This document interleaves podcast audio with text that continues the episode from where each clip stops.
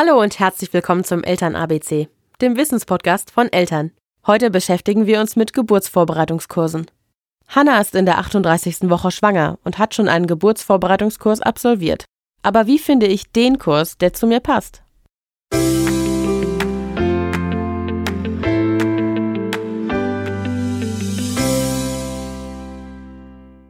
Eine weitere Sache, um die man sich ja frühzeitig kümmern sollte, ist der Geburtsvorbereitungskurs.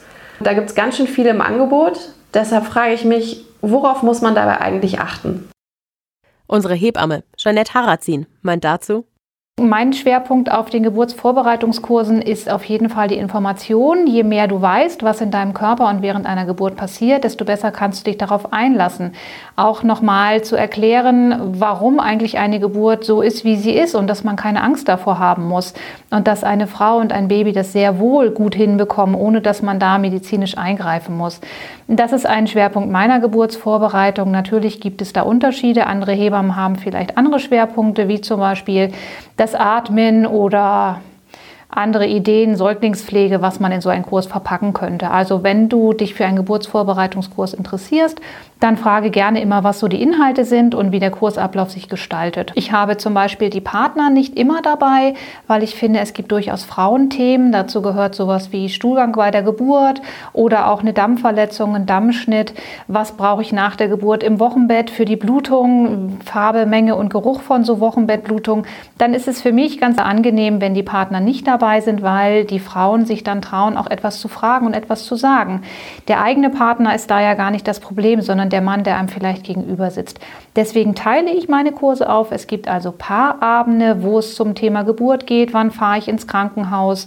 Äh, was sollte ich mitnehmen? Was passiert eigentlich im Krankenhaus? Oder wenn man zu Hause entbindet, wie läuft sowas eigentlich ab?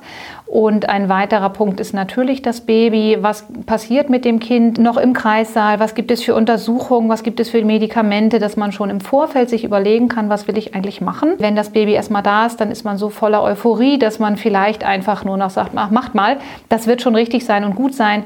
Und über diesen Geburtsvorbereitungskurs hat man die Möglichkeit, sich schon mal in Ruhe vorher Gedanken zu machen, wie man selber sich die Zeit zu Hause, das Wochenbett ähm, und eben auch den Umgang mit diesem Baby sich so vorstellt und dementsprechend gestalten kann. Was ich ganz wichtig finde an diesen Kursen ist zum einen der Austausch mit Schwangeren. Nur weil ich als Hebamme dir erzähle, ach, das Wehwehchen ist jetzt gerade völlig normal, normal ähm, heißt es noch lange nicht, dass es für dich auch völlig normal ist. Wenn aber im Raum drei, vier andere Schwangere sitzen, die das gleiche Problem haben wie du, dann hat das ein ganz anderes Gewicht. Also ein ganz wichtiger Punkt von einem Geburtsvorbereitungskurs ist auf jeden Fall der Austausch mit anderen Schwangeren. Dann gibt es natürlich einen Part im Geburtsvorbereitungskurs zum Thema Stillen. Worauf sollte man achten? Was gibt es für Anlegepositionen? Wie ist denn das im Krankenhaus? Wie ist denn der Ablauf? Wie habe ich mir das vorzustellen? Was ist wichtig? Thema Ruhe im Wochenbett, Thema Besuch im Wochenbett. Was gibt es für Einflussfaktoren auf das Stillen? Das ist auch ein Punkt meiner Geburtsvorbereitungskurse. Wichtig, wie gesagt, es sind meine Geburtsvorbereitungskurse. Andere Heber machen das vielleicht anders. Frage da ein bisschen nach, guck mal, wo so deine Schwerpunkte liegen, was du erwartest von so einem Kurs und dann melde dich dort an ähm, wo die so arbeiten, wie du das wünschst. Geburtsvorbereitungskurse bekommst du entweder bei freien Hebammen oder auch über die Kliniken, dort wo du entbinden möchtest. Häufig bieten die Kliniken eigene Geburtsvorbereitungskurse an. Uns war das wichtig, dass wir den Geburtsvorbereitungskurs zusammen machen können, mein Mann und ich.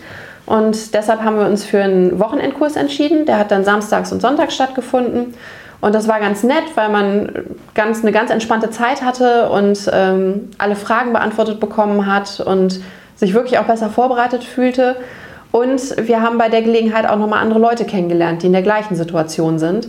Das war total super, weil man dann einfach sich nochmal anders austauschen kann und mit denen, mit denen man sich gut versteht, dann auch weiter den Kontakt hält. Und ähm, deshalb war das für uns genau der richtige Kurs.